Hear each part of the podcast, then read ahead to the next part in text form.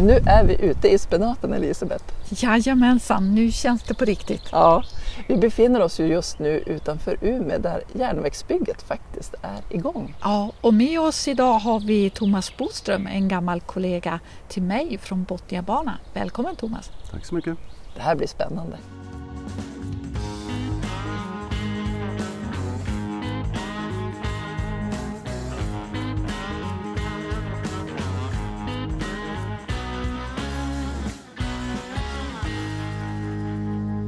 Varmt välkomna till podden om Norrbotniabanan, en bana, tre spår. Mitt namn är Eva Lundqvist och jag är kommunikatör på Norrbotniabanegruppen. Och bredvid mig idag så har jag Elisabeth Sinclair, projektledare för Norrbotniabanegruppen. Sen har vi ju även en speciell gäst som vi sa här i introt, Thomas Boström från Trafikverket. Välkommen! Tack så mycket! Ja, i det här avsnittet så ska vi jämföra lite grann ja, men Norrbotniabanan med Botniabanan kring byggnation eh, och de bitarna. Och du var ju med även då, på Ja, den tiden. Det stämmer. Hur, vad hade du för roll på Botniabanan? Eh, till en början så var jag byggledare, samordnande byggledare för byggena genom Umeå centrala delarna, alltså Holmsensbanan som vi kallar det. Sen gick jag väl mer in i rollen som arbetschef för Västarbetena då de kom igång. Eh, de sista två åren någonting så var jag, eh, hade jag rollen då som delprojektledare för delprojekt i drifttagning. Där vi utförde alla prover, tester utav hela anläggningen inklusive provtåget som vi hade och där vi testade banan då i eh, 10% överhastighet gentemot eh, de 250 kilometer som banan skulle då godkännas för. Eh, framförallt då för att eh, kontrollera då, eh, infästningspunkter och så vidare, alltså installationer i tunnlarna. Där man, det hade man aldrig testat förut, alltså hur det här skulle te sig i de här hastigheterna. Du nämnde där i början bästarbeten. Mm. Vad är det? Ban, el, signal och tele. det är Just det. alltså de här järnvägsspecifika Mm. arbetena. Och nu med projektet på Norrbotniabanan, Mm. är det ungefär samma sak du ska ägna dig åt nu? inte riktigt. I min roll idag så är jag projektledare på, på sträckan Umeå-Dova. Eh, jag ansvarar då för tillståndsärenden, att de kommer in i tid och att de blir godkända så att vi kan bygga. Eh, ansvarar även för att eh, erforderliga avtal upprättas med exempelvis Umeå kommun eller andra intressenter. Eh, samt är jag också ansvarig för att ta fram alltså detaljprojekteringen för den här sträckan. Alltså vi går ju då vidare ifrån järnvägsplaneskedet eh, och utför då eh, en mer detaljerad projektering. Vi fastställer då på detaljnivå och utifrån de här då så lämnar man ut förfrågningsunderlag som entreprenörerna får räkna på. Mm. när då entreprenörerna kommer in med sina anbud och så vidare så har jag då en annan kollega, Jan Lundberg, som är projektledare för produktionsdelen. Just det. Hur många är det som jobbar med, med eh, projektet nu, om man nu tänker hela projektet från Umeå upp till Luleå? Vi är eh, alldeles i närheten av att bli ungefär 100 personer i dagsläget. Det är då både anställda inom Trafikverket och även konsulter. Just det. Du och Elisabeth var ju kollegor på Botniabanan. Hur många var ni då? Alltså jag tror att vi var kanske 180 stycken på slutet och då var det ju inte inräknat alla ja, men konsulter och entreprenörer och så vidare. Men jag tror eh, på Botniabanan hade vi kanske 8000 årsarbeten men nu tror, pratar man nog säkert eh, drygt 10 000 årsarbeten totalt med det hela. Men Thomas, eh, vi sa ju då och då att eh, det var ju så fantastiskt att få vara med på den här resan om ett så stort infrastrukturprojekt och det händer nog bara en gång i livet. Och nu händer det igen! I repris. Ja, precis. Mm. Hur känns det då? Det känns otroligt roligt att få vara Ja. med en gång till. Det är väl sista projektet innan man går i pension dessutom. Ja, precis. Du har ju nämnt eh, tidigare Elisabeth det här med att man, eh, man förstår ju nu när det är så pass mycket människor inblandade att man vill ju verkligen inte starta om projektet en fjärde gång. För just att sätta upp en sån här pass stor organisation kräver ju en del i sig. Precis. Man, vi kan väl säga det att, att eh, det fanns ju tankar att eh, organisationen för Botniabanan skulle ta arbetet vidare norrut till att börja med. Men så blev det inte och sen så hade ju Trafikverket en egen Norrbotniabanegrupp som jobbade med järnvägsutredningarna och när de var klara 2011 så la man ner, eh, liksom, eller det fanns inget uppdrag om fortsatt arbete och nu har eh, Trafikverket startat upp arbetet runt eh, Norrbotniabanan för tredje gången. Så inte känns det, nu vill vi inte starta om några fler gånger. Eller hur Thomas? Nej, det stämmer. Ja. Men vad skulle du säga är den största skillnaden mellan de här två stora projekten? Det är väl egentligen formen utav byggföretaget som sådant. Botniabanan AB var ju ett separat byggbolag ägt eh, utav bland annat då kommunerna längs sträckan. Det här projektet då, det, det är ju Trafikverket själva som, som står som byggherre.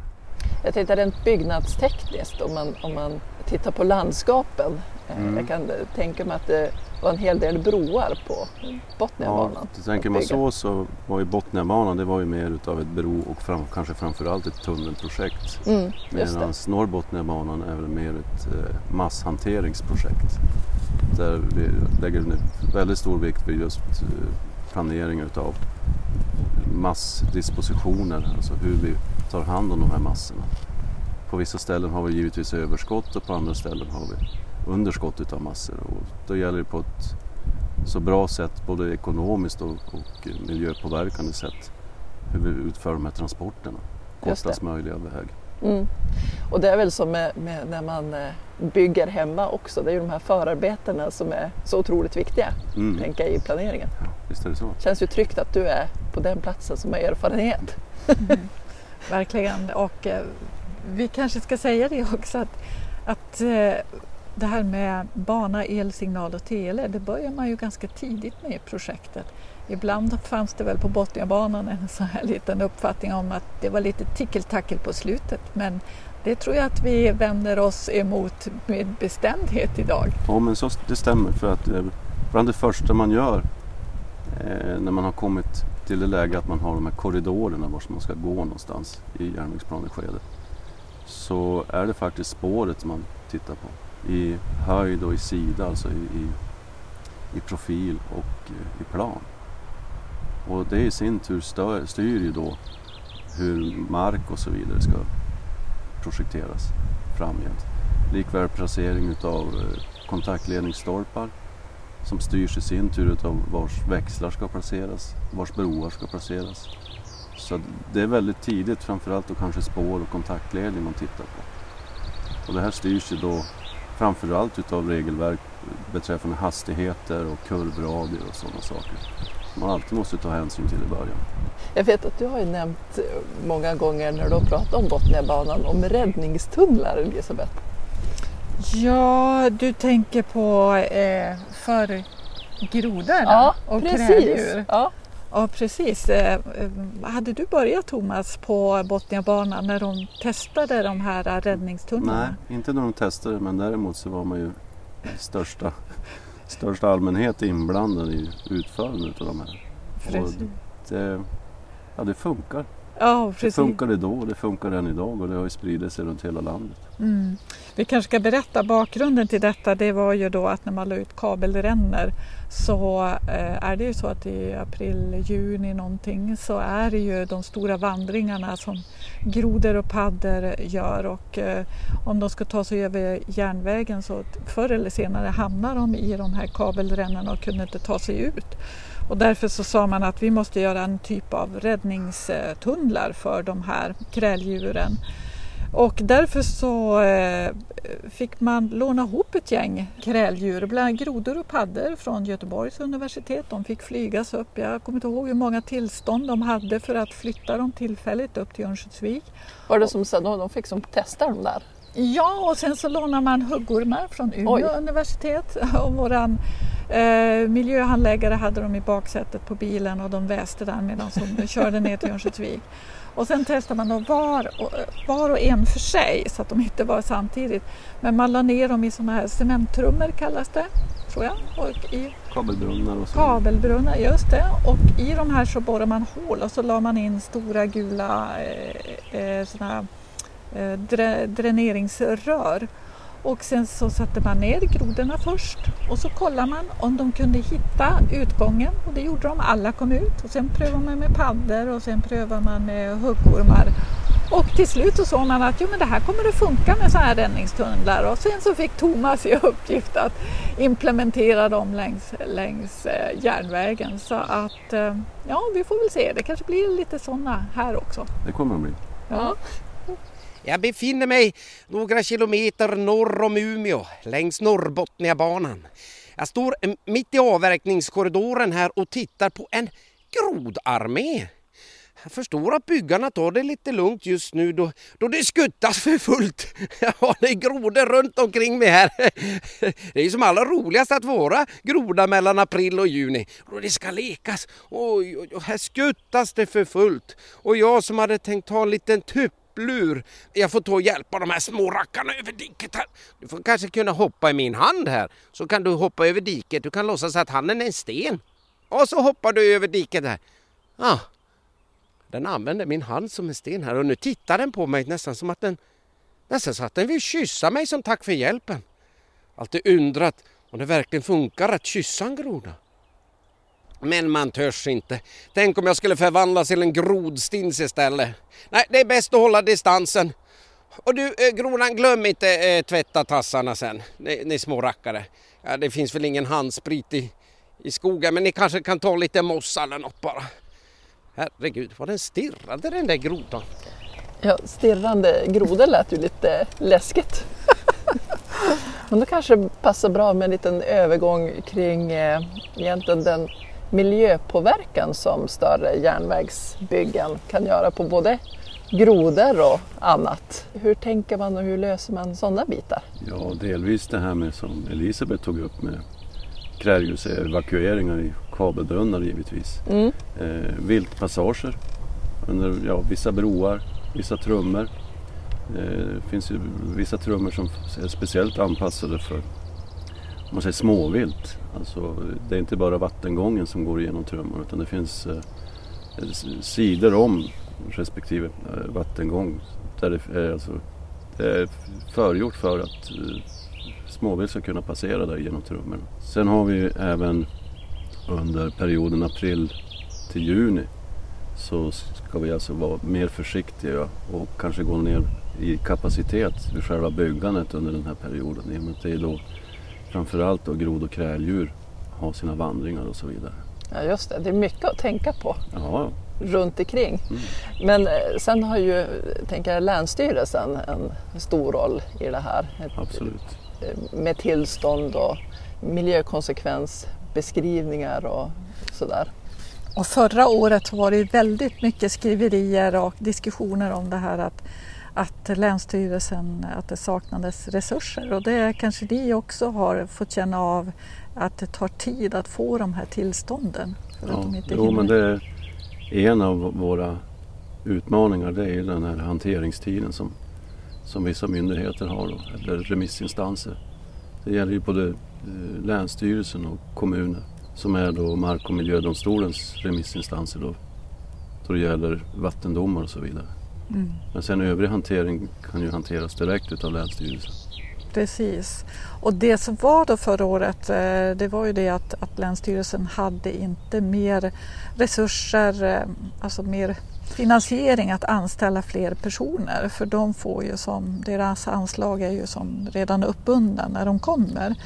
Och därför så eh, var det ju någonting som Länsstyrelsen tror jag kanske ett och ett halvt, två år har påtalat och landshövding Magdalena Andersson har gjort ett jättebra arbete för att lyfta den här frågan.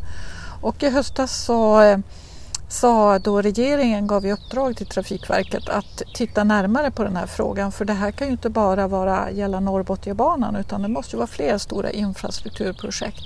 Och nu här i veckan så kom det en rapport från Trafikverket. I en första genomläsning då. Det är ju, eh, man är ju inte så mycket nörd som man förstår allt som står där. Men så ser det ganska bra ut. Men det är alldeles eh, färskt så vi har inte hunnit titta på djupet. Och det är väl Thomas så småningom som får, får eh, säga bu eller bä runt omkring det. Men vi tycker så här att det ser ganska bra ut faktiskt. Ja, och jag tänkte det är ju så otroligt mycket järnvägsbyggen på gång nationellt. Ja, Så att, eh, och det är, ju, det är ju stora projekt så man förstår ju att det blir mycket. Men nu sitter vi ju här bredvid ett avverkat område och då, då tänker ju jag som inte är så byggnadstekniskt insatt att ja, men ett spår är ju inte så här brett. Varför, varför måste man avverka så mycket på bredden? Eh, Om man tänker sig att spåret har ju en viss bredd och den alltså underbyggnad som spåret ligger på har ju också en viss bredd. Just Sen ska det ju diken utanpå det, vattenavledningar och så vidare. Sen under själva byggtiden så behövs ju ytor dels för eh, byggvägar. På många ställen så kan man ju inte köra uppe på den blivande bankroppen som man bygger. Utan då behövs det alltså byggvägar på sidan om. Någonstans måste vi ta hand om och lägga upp massor.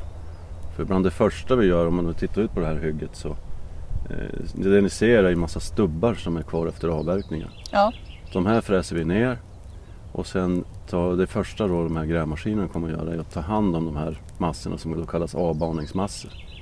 Och man lägger dem på sidan om helt enkelt för att komma ner då till jordmassorna.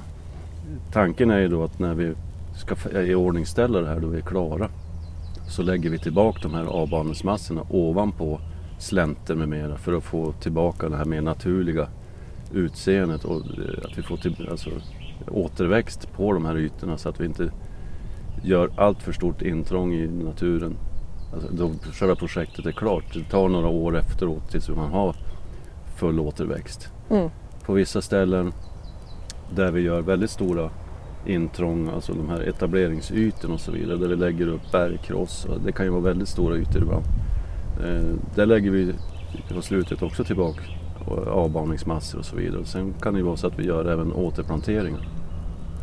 Så att inom ett antal år så ska det överhuvudtaget inte synas att vi ens har varit utanför själva järnvägen och, och hållit på. just jag vet att du brukade berätta just det här med att när du jobbar med Botniabanan Ja. Lisbeth, att från en dag till en annan så kunde man nästan inte känna igen sig. Är jag verkligen på rätt ställe? ja. För att det händer så mycket runt omkring. Precis, det är väl lite att erkänna att man har lite dåligt lokalsinne. Jag kommer ihåg, vi var ju ute mycket och åkte med er då.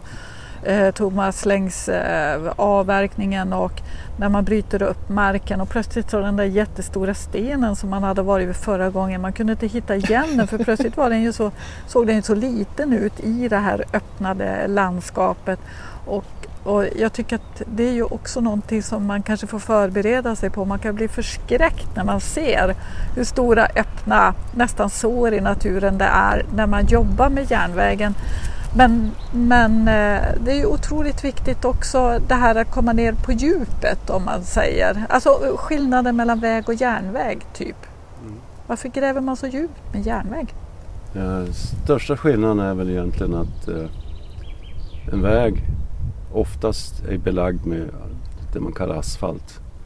En järnväg, där ligger det räls och eh, ja, sliprör, makadam och så vidare. Men toleransen däremellan är ju en stor skillnad. En väg kan ju få röra sig lite grann. Det påverkar inte biltrafiken eller lastbilstrafiken och så vidare i, i samma utsträckning som på järnvägen. För alltså i, på järnvägen är toleranserna det är nere på millimeternivå. Och det är sådana hastigheter på tågen. och- Så därför så krävs det betydligt säkrare underbyggnad än en väg.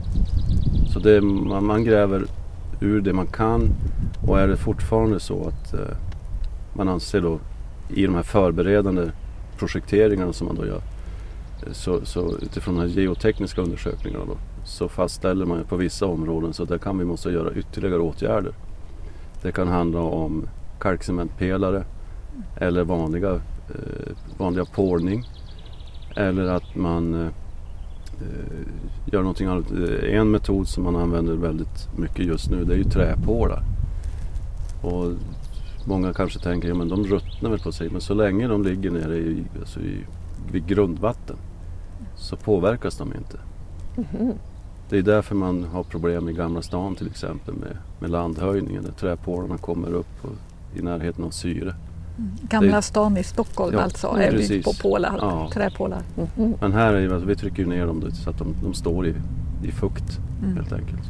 Och eh, järnvägen ska väl hålla i hundra år, Ja, det säger man är, väl. Mm. det är så vi, det är på det viset vi bygger.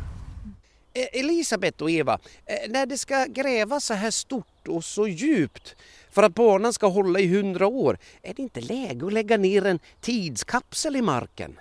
Alltså ett eh, skrin med saker som ska ge en bild av hur läget är i världen idag. För när det ska grävas för dubbelspår i framtiden så kommer de ju hitta min tidskapsel. Vad säger nu, jag tar termosen och den lägger jag kanelbullen, jag pressar ner kanelbullen här och så lite handsprit på det och sen ett handskrivet brev från mig till efterkommande. Kära läsare. Sitter här den 3 juni 2020 vid Norrbotniabanans nord och väntar på att schaktmaskinerna ska komma. Mitt hjärta fylls med glädje i denna avverkade korridor där framtidens transportmedel ska rusa fram mellan Umeå och Luleå. Man hoppas att man fortfarande kan få sig en kopp kaffe och en bulle. Eder allvetande lokförare. PS. Hoppas bullen smakar gott.